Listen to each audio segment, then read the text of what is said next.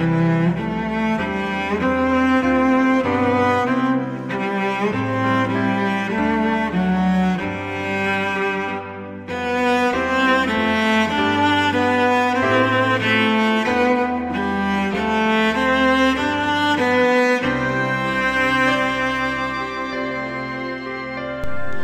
Tuhan, selamat pagi umat-umat yang dikasih Allah.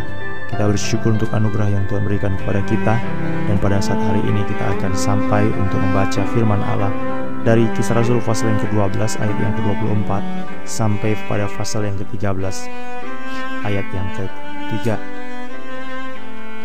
Kisah para Rasul pasal yang ke-12 ayat yang ke-24 sampai pada pasal yang ke-13 ayat yang ketiga. Demikianlah firman Allah. Maka firman Tuhan makin tersebar dan makin banyak didengar orang. Barnabas dan Saulus kembali dari Yerusalem setelah mereka menyelesaikan tugas pelayanan mereka. Mereka membawa Yohanes yang disebut juga Markus. Pada waktu itu dalam jemaat di Antioquia ada beberapa nabi dan pengajar yaitu Barnabas dan Simeon yang disebut Niger dan Lukius orang Kirene dan Menahem yang diasuh bersama dengan Raja wilayah Herodes dan Saulus pada suatu hari ketika mereka beribadah kepada Tuhan dan berpuasa, berkatalah Roh Kudus, khususkanlah Barnabas dan Saulus bagiku untuk tugas yang telah kutentukan bagi mereka. Maka berpuasa dan berdoalah mereka, dan setelah meletakkan tangan ke atas kedua orang itu, mereka membiarkan keduanya pergi. Umat-umat yang dikasih Tuhan, kita melihat bagaimana pekerjaan Allah sekarang akan terus-menerus dinyatakan bagi bangsa-bangsa yang tidak mengenal Kristus atau orang-orang dari bangsa-bangsa lain. Kalau kita melihat runutan-runutan dan cara-cara yang dikerjakan, maka ini merupakan suatu cara kerja dan hikmat Allah yang ajaib. Memang dalam pasal yang ke-11 ayat yang ke-19 sementara setelah penganiayaan yang timbul setelah Stefanus dihukum mati Injil telah tersebar tetapi mereka itu hanya memberitakan Injil kepada orang Yahudi saja. Itu memang suatu catatan yang diberikan oleh Alkitab. Dan setelah peristiwa itu itu adalah suatu cara di mana Tuhan memakai penganiayaan untuk mengkabarkan Injil mensebarkan Injil sampai ke seluruh bumi Saudara-saudara yang dikasih Tuhan, cara yang pakai dipakai oleh Tuhan begitu ajaib. Dan kalau kita baca dalam pagi hari ini bacaan kita, firman Tuhan makin tersebar dan makin didengar oleh banyak, didengar oleh orang. Jadi ada suatu catatan yang diberikan oleh Alkitab bahwa ini bukan sekedar lagi bagi orang Yahudi saja, tetapi bagi semua orang. Karena memang demikian, gereja itu terdiri dari begitu banyak suku, bangsa, terdiri dari berbagai-bagai golongan dan gereja itu menjadi satu oleh Yesus Kristus. Nah, saudara-saudara yang dikasih Tuhan, adalah suatu hal yang perlu untuk kita catat bahwa sesuatu cara kerja Allah yang menyebar, yang dipakai dengan penganiayaan itu adalah hikmat yang tidak dapat kita pikirkan dengan segala bayangan-bayangan kita. Maka kita percaya kalau hari-hari ini di tengah-tengah suasana pandemi sekalipun Tuhan sanggup, Tuhan mampu, Tuhan dapat, Tuhan menyatakan kehendaknya. Nah ini doa kita Jadi milikilah satu pengertian dan pemahaman Bahwa ini bukan hanya sekedar saya berdoa supaya saya lolos Supaya saya dipelihara Supaya saya bisa melewati hal-hal yang sulit Bukan, bukan itu Kita ingin, kita sungguh-sungguh berdoa Agar kehendak Allah sungguh dinyatakan Dan kita sungguh dapat mengerti rencana dan kehendak Allah itu Dalam hidup kita Melalui segala kesusahan dan kesulitan jadi orang percaya memiliki hal seperti itu. Dan yang lebih spesifik lagi saudara-saudara tentang Injil kepada orang-orang yang bukan Yahudi ini, bukan hanya catatan Alkitab yang diberikan tentang bahwa Injil makin banyak didengar orang, tetapi kita di sini melihat bahwa Tuhan sudah mempersiapkan Barnabas dan Saulus. Tuhan sudah mempersiapkan Barnabas dan Saulus.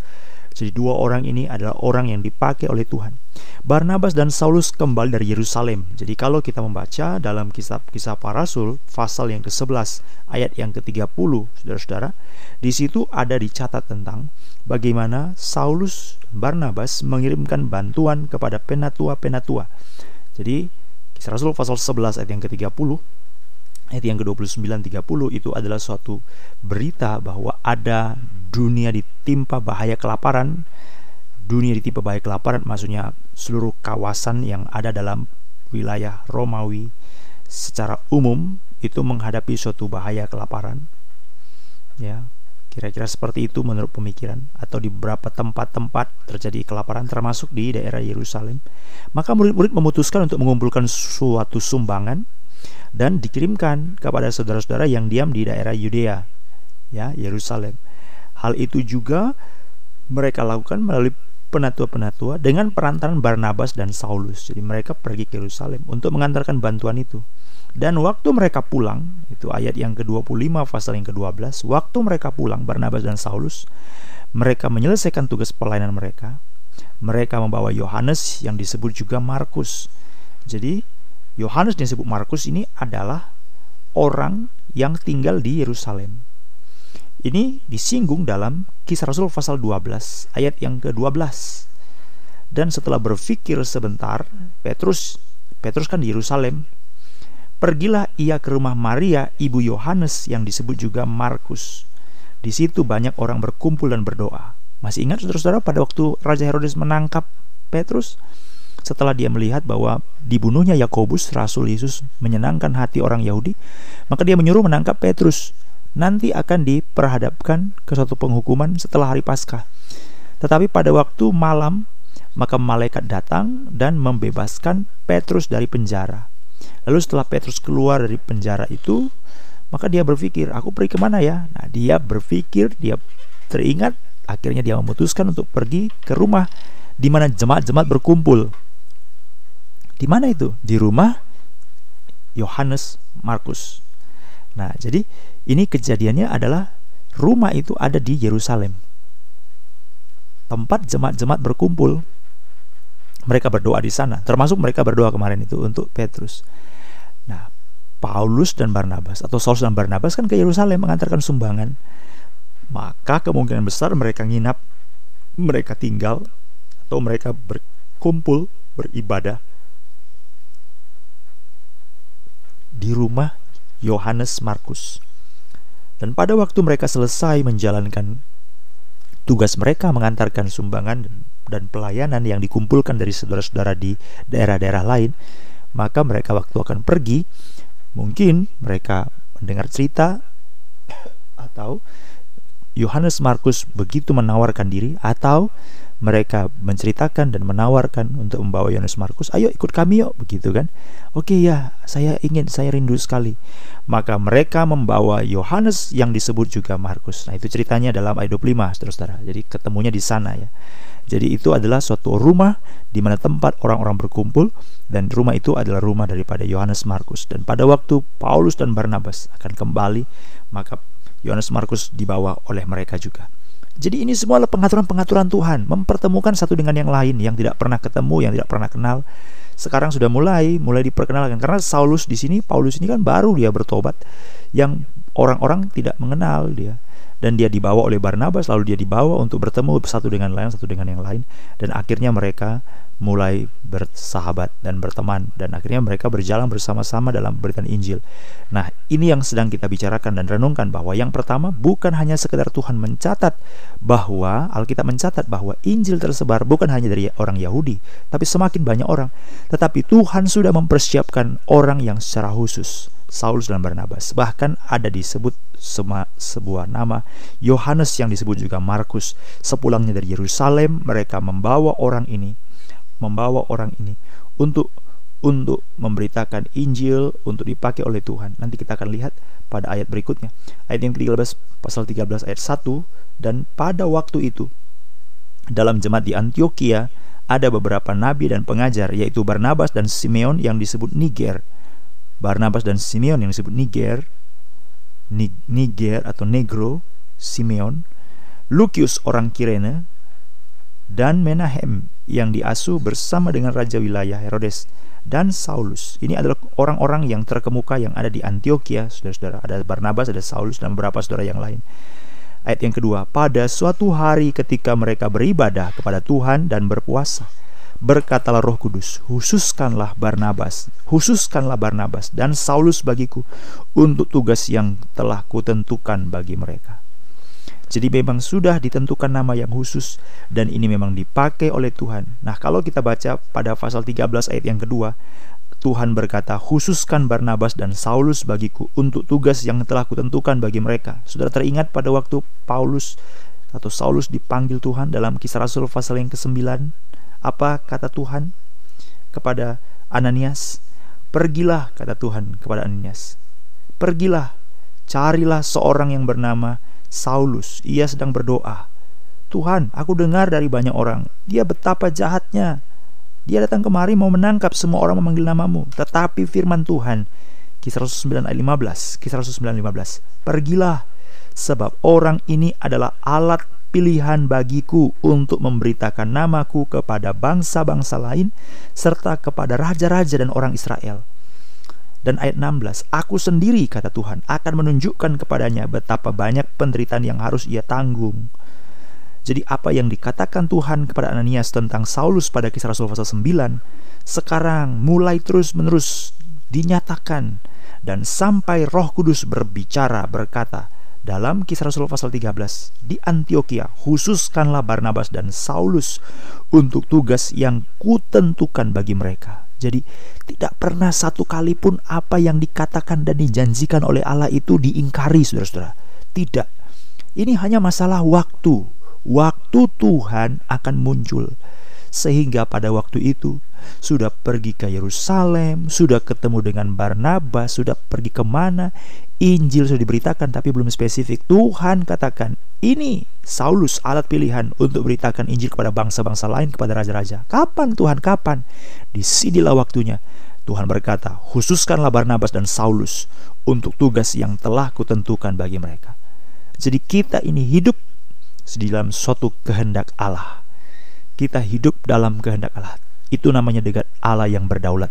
Jadi tidak ada sesuatu pun yang terjadi di luar daripada apa yang telah dirancangkan, dikehendakkan, dibuat oleh Allah. Oh betapa ajaib saudara-saudara. Itu sebabnya marilah kita bertobat. Bertobat itu adalah kembalinya kita kepada kehendak Allah. Terus menerus apakah kehendak Allah, dalam studi kehendak Allah, dalam rumah tangga kehendak Allah, dalam segala sesuatu kehendak Allah. Biarlah kita kembali dalam kehendak, dalam rancang masa depan kehendak Allah. Jangan bersandar kepada pengertian sendiri. Jadi kita bisa melihat ini bukan sekedar bicara banyak orang, banyak orang, tidak. Tetapi yang kedua, Injil itu diberitakan spesifik Tuhan mempersiapkan Saulus dan Barnabas. Yang ketiga yang kita renungkan, Alkitab berkata, khususkanlah Barnabas dan Saulus untuk tugas yang telah kutentukan kutentukan, ada tugas yang telah kutentukan. Alkitab berkata Efesus pasal 2 10 kita ini adalah buatan Allah. Efesus pasal 2 10 diciptakan dalam Kristus Yesus untuk mengerjakan pekerjaan yang telah dipersiapkan Allah sebelumnya jadi kita ini adalah orang-orang yang harus sadar kita berbeda dengan orang dunia. Orang dunia merancangkan masa depannya menurut pikirannya sendiri, menurut pengetahuannya, menurut apa yang dilihat. Tetapi kita menyadari bahwa hidup orang percaya adalah hidup untuk jalan, untuk hidup dalam kehendak Tuhan untuk mengerjakan pekerjaan yang telah dipersiapkan Allah. Jadi kita datang ke dalam dunia ini untuk mengerjakan pekerjaan yang telah dipersiapkan Allah. Jadi bukan rencana kita yang kita buat, bukan planning kita, tidak rencana Allah. Seperti yang kita perenungkan sebelumnya tadi, rencana Allah itu harus jadi. Dan Tuhan mengatakan, Paulus dan Barnabas khususkan untuk tugas yang telah aku tentukan. Dia berkata kepada Anias, orang ini adalah alat pilihan bagiku. Aku akan menunjukkan kepada bangsa-bangsa dia akan kupakai, penderitaan akan dia alami. Jadi kenapa Tuhan begitu tahu semua? Memang Tuhan Maha tahu ya, tetapi dia sudah mempersiapkan dan dia akan tempatkan kita di sana.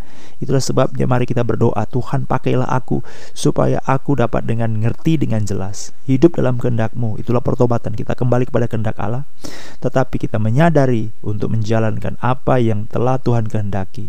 Biarlah aku turut, aku ikut dan kita lihat bagaimana respon orang-orang percaya ayat yang ketiga maka berpuasa dan berdoalah mereka dan setelah meletakkan tangan ke atas kedua orang itu mereka membiarkan keduanya pergi tetap mereka berdoa tetap mereka berpuasa tetap mereka menserahkan semua ke dalam tangan Tuhan. Jadi walaupun itu sudah pekerjaan Tuhan, di mereka tidak berkata, ya sudah Tuhan gak usah doa lagi ya, toh yang kerjakan ini pekerjaanmu tidak.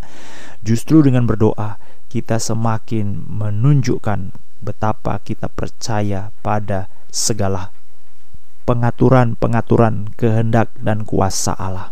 Kita percaya. Itu sebabnya kita minta terus Tuhan nyatakan anugerahnya bagi hidup kita waktu demi waktu, hari demi hari. Tuhan Yesus Kristus kami bersyukur kepadamu pagi ini. Biarlah engkau terus menyatakan anugerahmu, kuasamu dan pertolonganmu Sehingga kami melihat betapa agung dan betapa ajaib pekerjaan-pekerjaan yang kau berikan. Melampaui segala pikiran dan akal kami Melampaui segala keinginan kami dan rencana-rencana kami Betapa agung. Cara kerja Tuhan menyampaikan Injil kepada bangsa-bangsa lain Dan cara Tuhan untuk mempersiapkan secara spesifik Saulus dan Barnabas dan bagaimana juga Tuhan sudah menggenapkan apa yang Tuhan katakan dahulu kepada Ananias dan sekarang kau genapkan dalam apa yang Tuhan katakan kepada Saulus. Dia menjadi alat yang khusus Tuhan pakai untuk Injil kepada bangsa-bangsa lain. Tetapi dalam hal itu kami tahu bukan pada kehendak kami pada kehendak Allah. Tuntun kami untuk menyadari diri kami tunduk pada kehendak-Mu Tolong kami untuk bertobat senantiasa. Tolong kami untuk rendah hati. Tolong kami untuk ikut rencana Tuhan. Bukan pada kehendak kami yang kami lakukan. Dan kami berdoa ya Tuhan. Marilah oleh belas kasih dan anugerahmu. Kami berdoa ya Tuhan oleh belas kasih dan anugerahmu. Supaya senantiasa walaupun kami sadar. Walaupun kami tahu ini bagian kehendak yang kami jalani. Kami terus bersandar pada anugerahmu. Tolonglah kami. Pimpin umat-umatmu Terus Tuhan tolong supaya mereka mendengarkan dan mengetahui rencana Allah yang sangat jelas. Jangan biarkan mereka berjalan dengan pikiran mereka sendiri, tapi selamatkan mereka oleh anugerah Tuhan. Kami serahkan sumber ini ke dalam tanganmu, biar engkau yang menolong memimpin kami. Yang sakit biarlah kiranya kau sembuhkan. Di tengah-tengah susah beri beri penghiburan. Dan mereka yang berbahagia bersuka cita, biarlah sukacita mereka bukanlah sukacita berdasarkan dunia atau hal-hal materi, tapi sukacita dan roh kudus karena firman Allah yang terus hidup dalam hidup mereka. Itulah menjadi doa kami. Marilah Tuhan Engkau boleh menolong. Dengarlah sembahyang kami dalam nama Tuhan Yesus Kristus benar-benar juru selamat kami yang hidup. Kami berdoa. Haleluya. Amin. Umat-umat Allah demikianlah anugerah surga bagimu. Turunlah anugerah Allah Bapa. Cinta kasihnya Tuhan Yesus Kristus. Persekutulah roh kudus menyertai, menuntun memimpin hidupmu dari sekarang sampai Yesus datang kembali membawa kita surga yang mulia. Terimalah anugerahnya dalam firman Tuhan dalam nama Tuhan Yesus Kristus. Haleluya. Amin. Selamat pagi bagi saudara sekalian.